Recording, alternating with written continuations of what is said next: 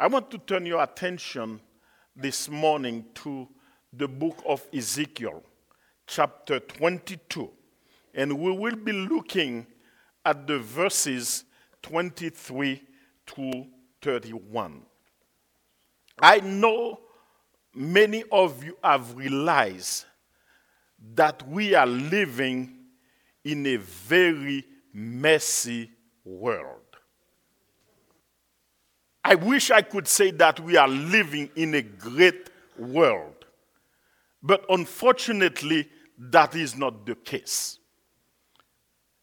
You know, if, you, if I were to tell you about Haiti, and you were to ask me, how are things in Haiti?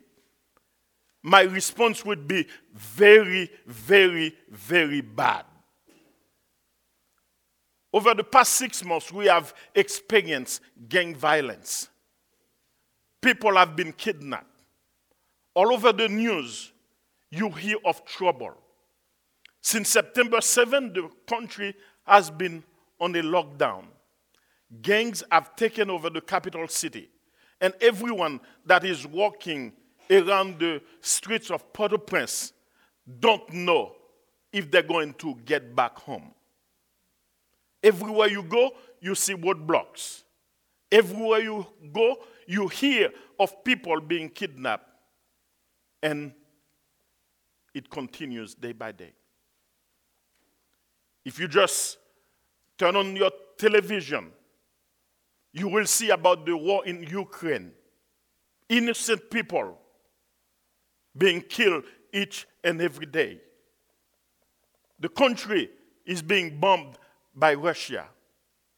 And it's not only Haiti and Ukraine. You see what's happening in Iran. One young lady,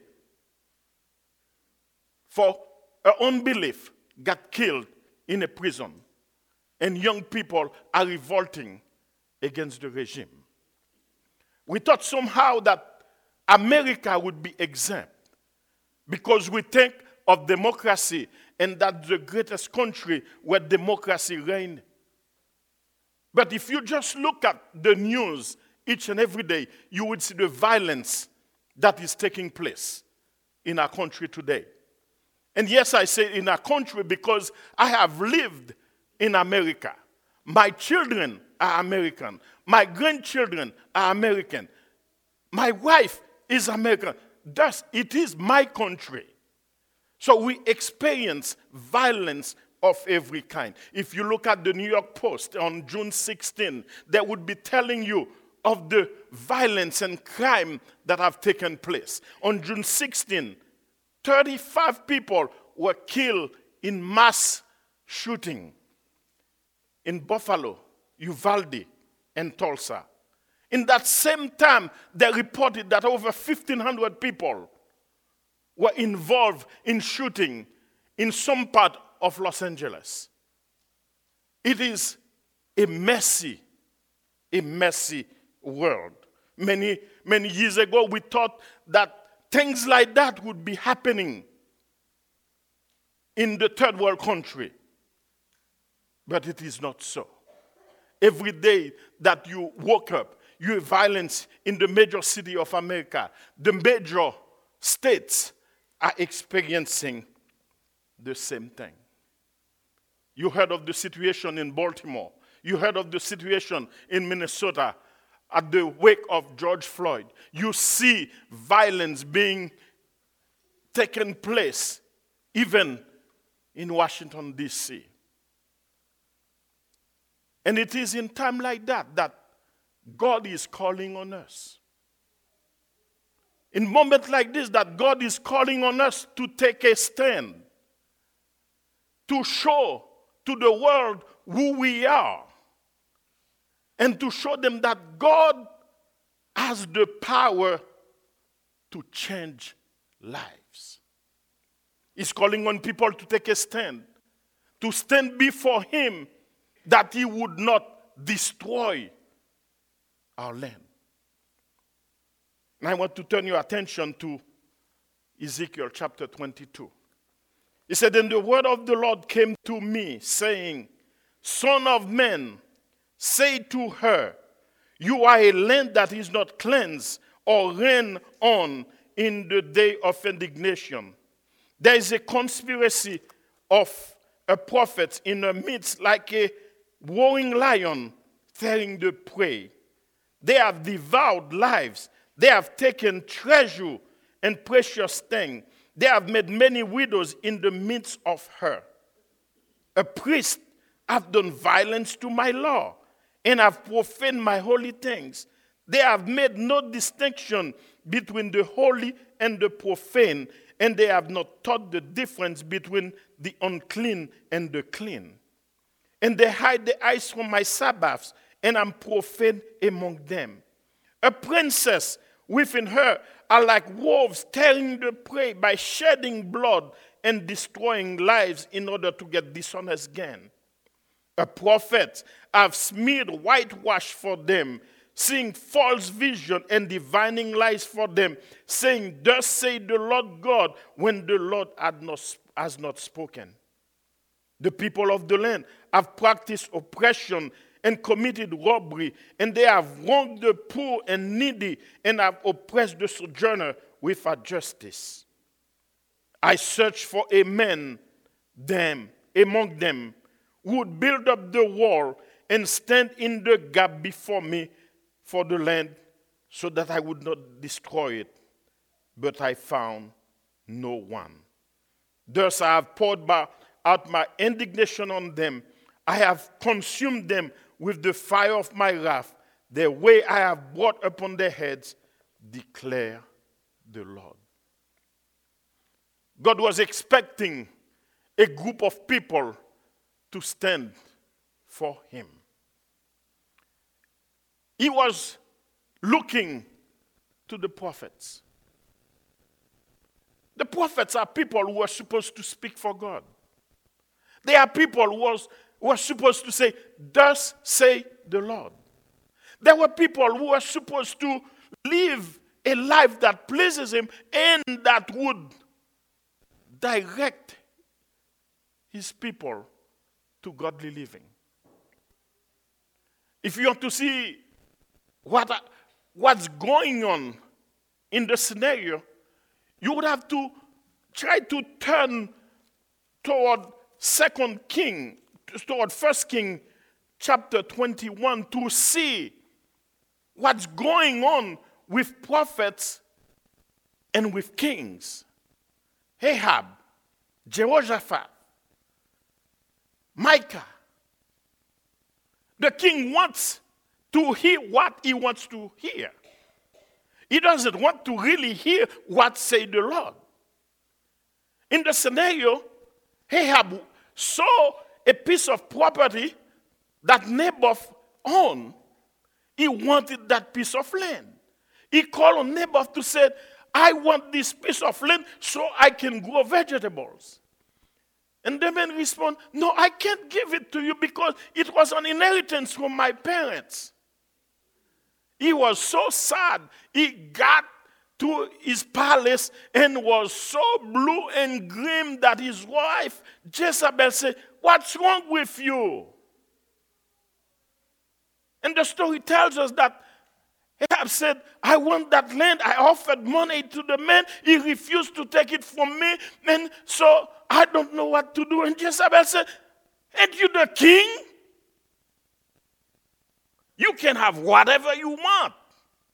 That's the injustice because the king is supposed to be for the people, to be seeing the good for the people, but he saw his own good. And the story tells us that they killed Naboth. And then he wanted to go to war. And he called his prophets. But he wanted the prophets to tell him what he wanted to hear, but not what God wanted them to say. He manipulated them. And whenever they tell him what God said, he refused to take it for the truth. Isn't what we have today in so many countries, so many churches, where people don't want to hear the truth? They don't want to hear the truth that transforms, they want to hear what makes them happy. Uh, let me tell you, my friends, that the Word of God sometimes makes us very uncomfortable. Because what it does, it because it goes deep into our heart and reaches to the places where we need to be healed. A lot of people are living in conditions that don't please God, and they want preachers to tell them what makes them happy. And that's not why we have the Word of God. The Word of God convicts, it penetrates the heart. And if you come to church just to feel good, you are at the wrong place. And that's what those prophets did. Whatever the people wanted to hear, that's what they told them. In the book in Ezekiel, it says, the prophets among them. Listen to what they say. My prophet don't tell the truth. They have devoured lives. They have taken treasures and precious things. They have taken, they have made many widows in the midst of her. Those who were sp- supposed to speak for God spoke their own word. Instead of saying, Thus say the Lord, they said, The Lord has spoken while the Lord had not spoken. That was one group. Then there were the princes. They were supposed to protect the country and its people. But did they do that? No. There were injustice among them. If we were to compare the, the princess to, to today's world,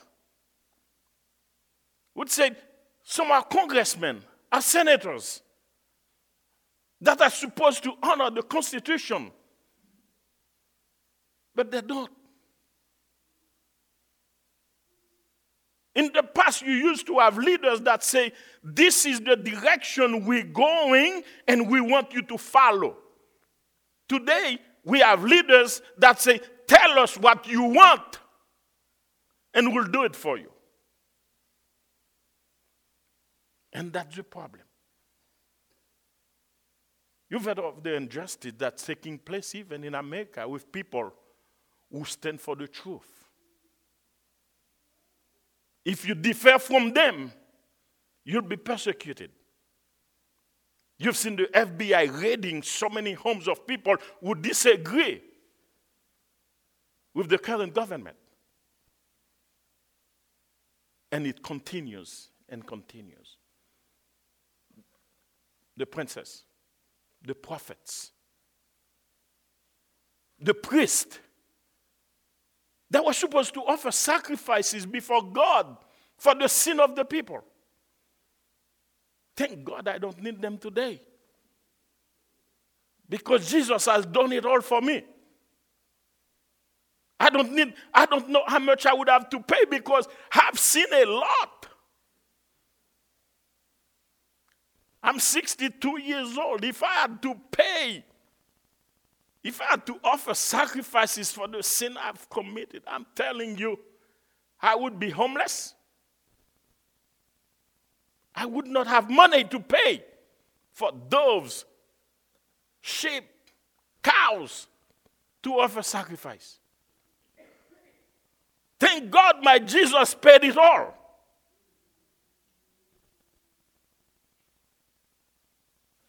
But those guys, they made widows. Because they impose so much on those poor people that they did not do what they were supposed to do. The princes failed God, the priest failed him, the prophets failed him. And it is in that setting that he came and said, I look for a man among them would build up the wall and stand in the gap before me for the land so that I would not destroy it. Then I found no one. And I asked myself the question what kind of man that God is looking for? What quality that is looking in those men and women that is he wants that can stand before him so that he would not destroy land. Then I think of the first verse in the book of Job. There was a man in the land of Uz. His name was Job. And you hear what he says? That man, Job chapter 1, that man was blameless, upright, fearing God, and turning away from evil. He's not looking for the perfect one because there is no such perfect man. But he's looking for men that sees sin just like he sees it. David was not perfect. To the contrary, he sinned a lot. But whenever he sinned, he saw it just like God saw it. He saw it for what it was. And that's the comfort that we have that we have a God, whenever we sin and we recognize our sin and we come to Him. He said, if we confess our sin, He is faithful and righteous to forgive us and cleanse us from all our iniquities. He's looking for men that are blameless. He's looking for men and women of integrity. He's looking for men and women that are right and that fear God.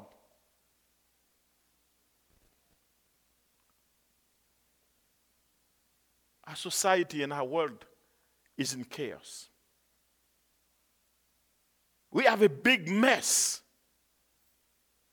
And God is looking for people to clean that mess. He's looking for men and women that can clean the mess in our school. He's looking for men and women that can li- clean the mess in our government. Men that are blameless, that are upright, men that fear God, men and women that turn away from evil. But it doesn't stop there because there are things that if you want to be part of that core group of men and women, there are things specifically that he wants us to do. And that's when I go to 1 Timothy chapter 6. 1 Timothy chapter 6, verse 11 and 12.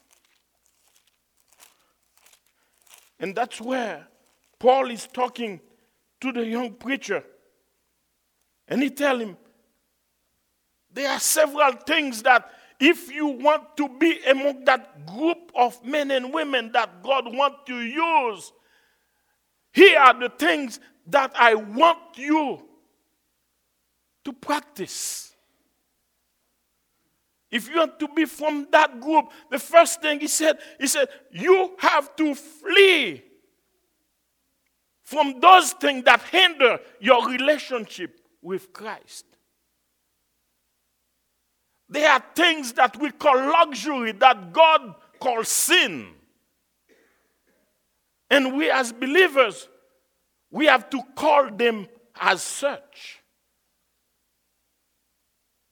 And then he, he lists a group of things that we have a group of qualities that we as believers we are supposed to pursue. He said, the first thing that I want you to do, if you want to be among that group of men that stand for God, that stand before God, so He would not destroy our land, is that first we need to pursue righteousness. The synonym is like being upright. It's, it's the same language that you use when we're talking of integrity. Men and women of integrity. Men and women who fear God. In Psalm 33, verse 18 to 22, he, he, he challenges, the psalmist is, is, is encouraging us in our walk with him. And listen to what he said Psalm 33, verse 18 to 22. Behold, the eye of the Lord is on those who fear him, on those whose, who hope in his loving kindness, to deliver their soul from death and to keep them alive in famine. Our soul waits for the Lord. He is our help and our shield, for our heart rejoices in him because we trust in his holy name. Let your loving kindness, O Lord, be upon us according as we have hope in you. We need to pursue righteousness. But we also have to pursue godliness. Godliness is synonym of Christ likeness. Pursuing holiness. It's about a regenerate heart that deeply desire to be righteous. God is looking for people who pursue righteousness, who pursue godliness. He's also looking for people, as Paul encouraged young Timothy, not only to pursue righteousness and godliness, but he said, you need to pursue faith. It's not the faith that leads to salvation. Yes, we are saved by faith, but we need to continue to live by faith. Oftentimes, we as believers, we accept the truth that we are saved by grace, but we forget that in order to please God, it is also by faith. It is by grace that I can serve Him. I cannot please God on my own. You know, you know, as much as good looking that I may be, or a good guy that I may be, there are things in me that want to pull me away from Him. And I need to constantly depend on His grace to please Him. And, and, and, and, and that's what, that's what uh, Paul say in Titus chapter 2 he said, verse 11, he said, For the grace of God has appeared, bringing salvation to all men, instructing us to deny ungodliness and worldly desire, and to live sensibly, righteously, and godly in the present age. I can't please God on my own. We cannot please Him on our own. We need to depend on His grace to make the impact and to have the impact that He wants us to have. That's why Paul is encouraging us to pursue righteousness, to pursue godliness, to pursue faith. And then he said, You need to pursue love. It is putting ourselves in places and spaces where we can grow in doing good for one another. We need to put us in place that we can impact people's life.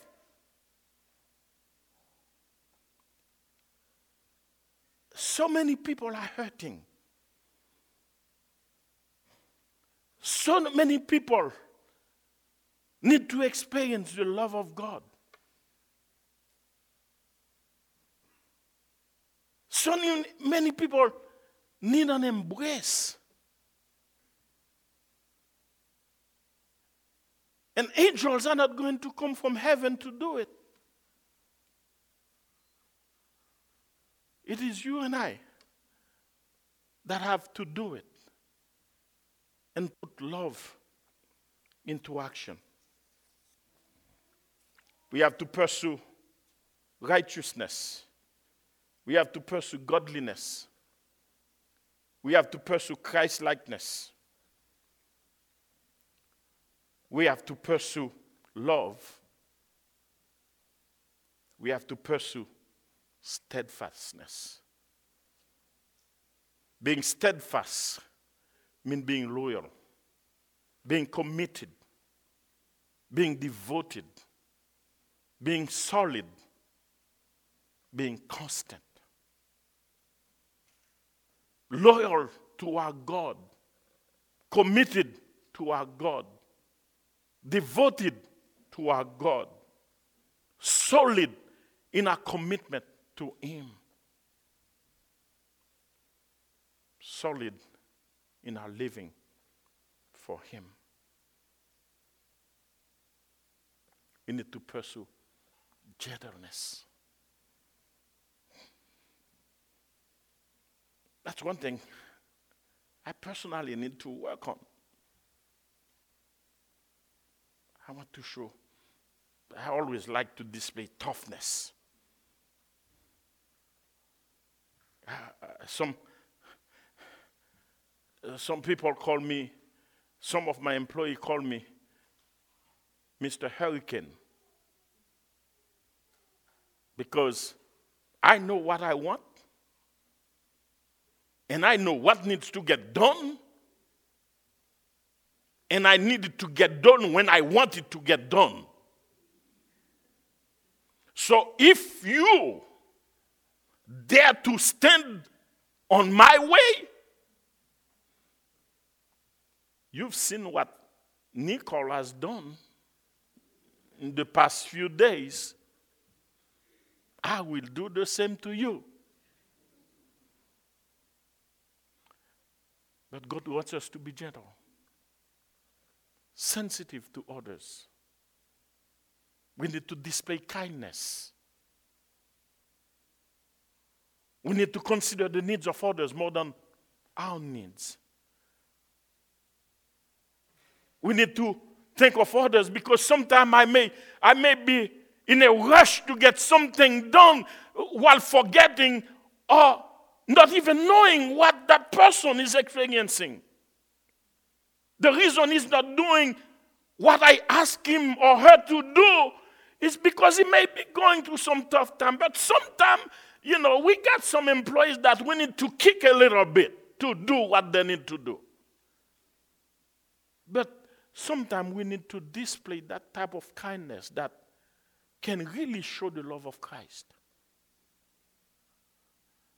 And Paul encouraged Timothy to pursue righteousness, godliness, love, steadfastness, gentleness. Then he said,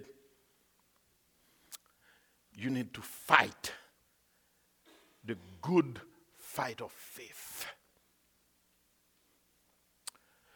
Let me tell you, my friend, living for Jesus is not easy.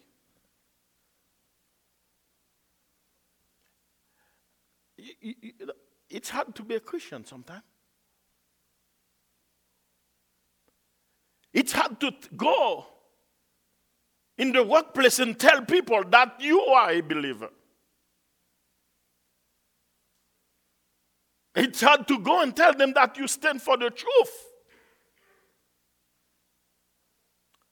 But let me tell you whether you like it or not, that's what you need to do. We're afraid to tell people who we are. You know, the little saying goes like this Membership has its privileges, But membership that has privileges expects responsibilities.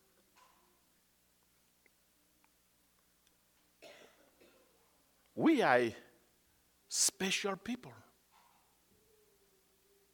We are peculiar people.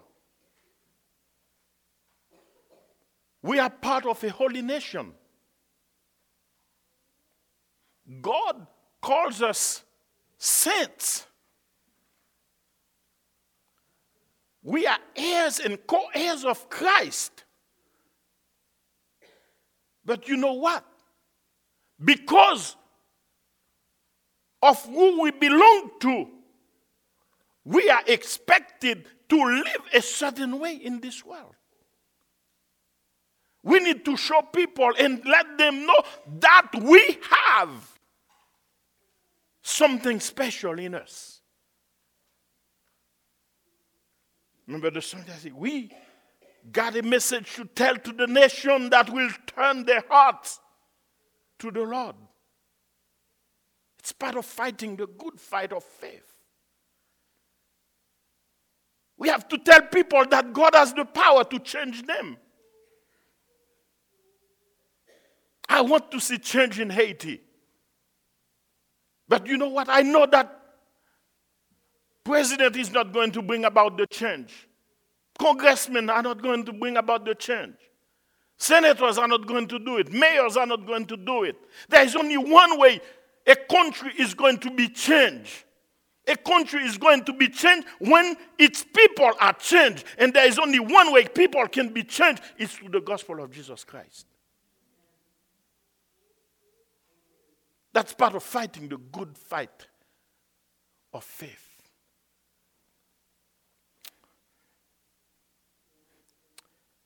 Then he said, Take hold of the eternal life to which you are called.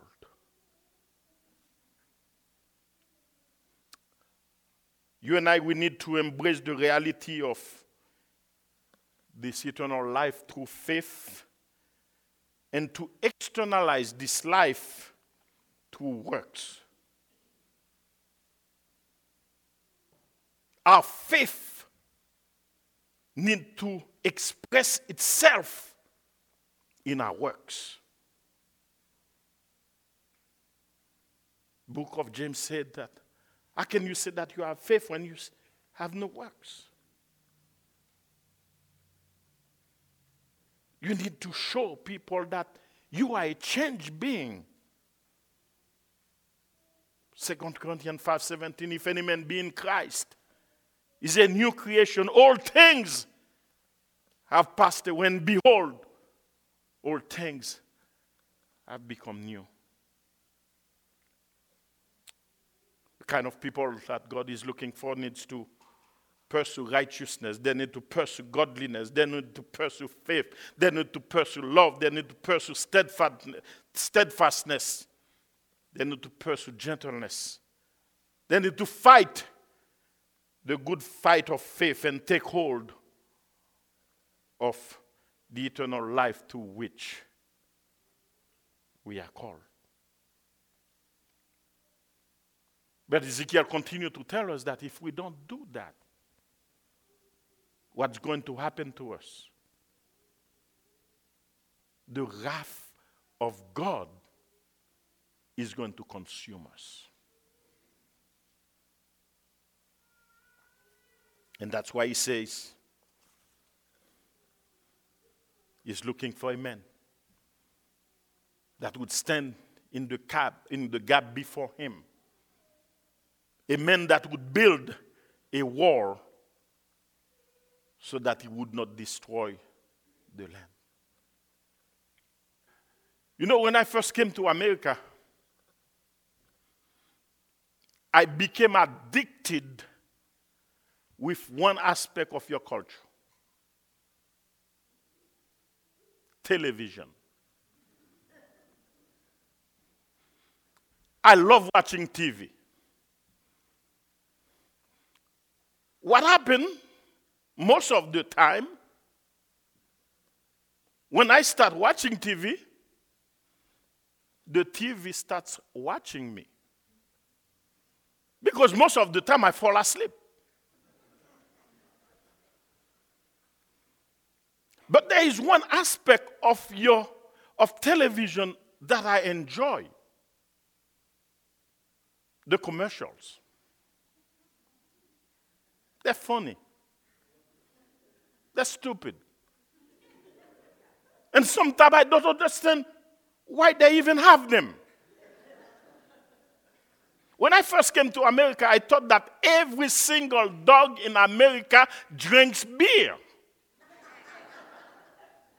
Because I saw that commercial that Budweiser put out, and you see that big dog standing there.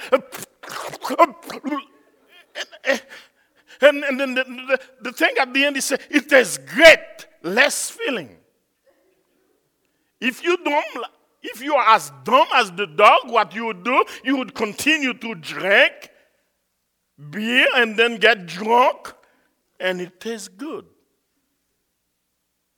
The other commercial I enjoyed was when I first came to America in the 80s, and I, I saw two old ladies standing in front of the counter, and then you heard them say, Where is the beef? You remember that?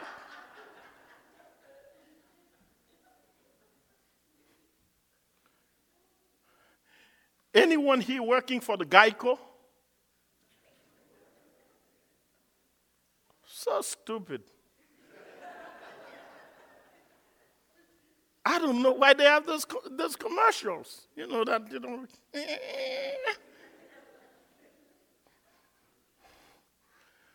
purpose of a commercial is that they have a product. They want you to buy it. And they're going to do anything to make you buy it. There is a friend of mine last two weeks ago who saw a nice purse to Amazon and she ordered it. And it looked like a nice leather purse. She got it. It looked the same way, but it was foam. They're deceptive. My best commercial.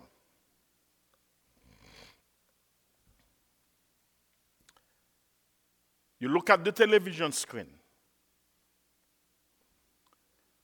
You see a group of men standing behind the screen. They don't say a word. They're good looking. Every single woman, or even married one, wants to have one of them. They don't say a word. They stand strong.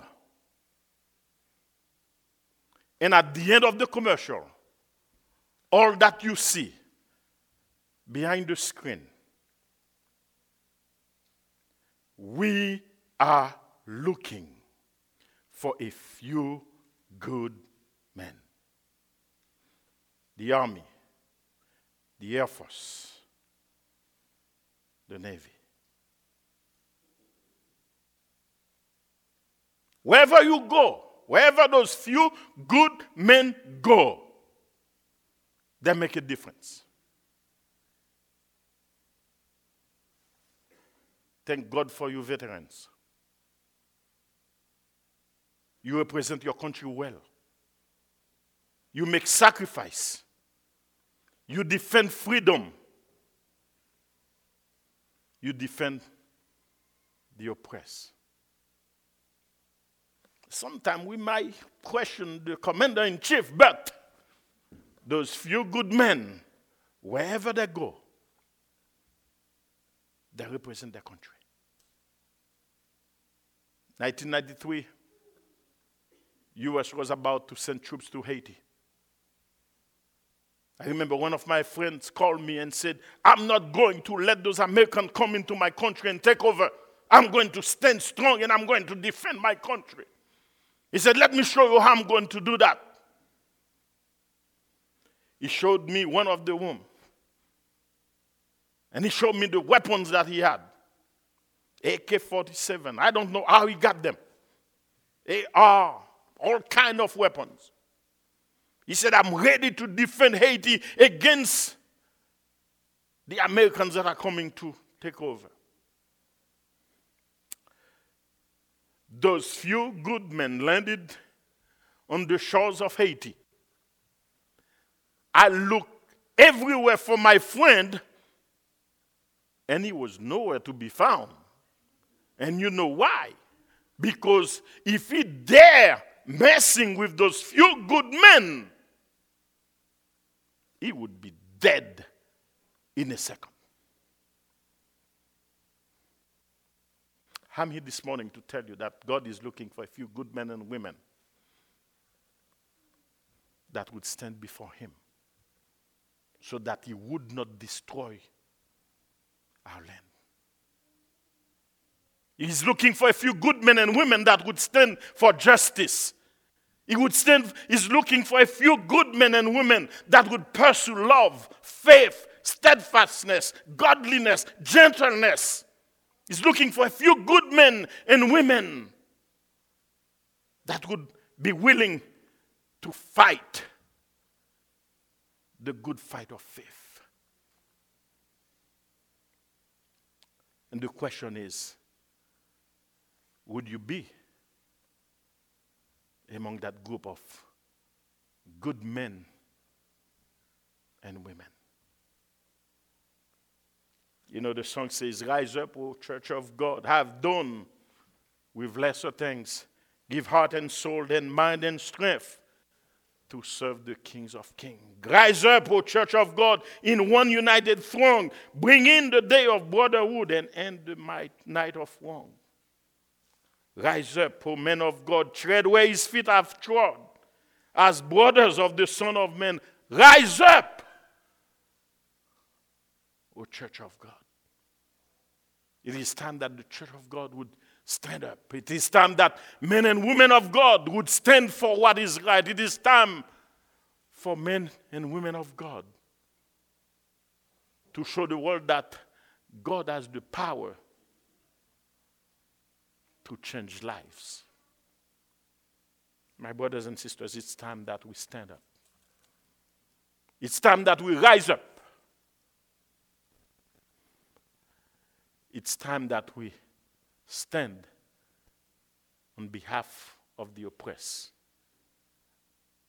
on behalf of those downtrodden, on behalf of those who need the Lord. People need the Lord. And we are the one to tell them. He's looking for a few good men and women. Let it be you and me. May the Lord bless you.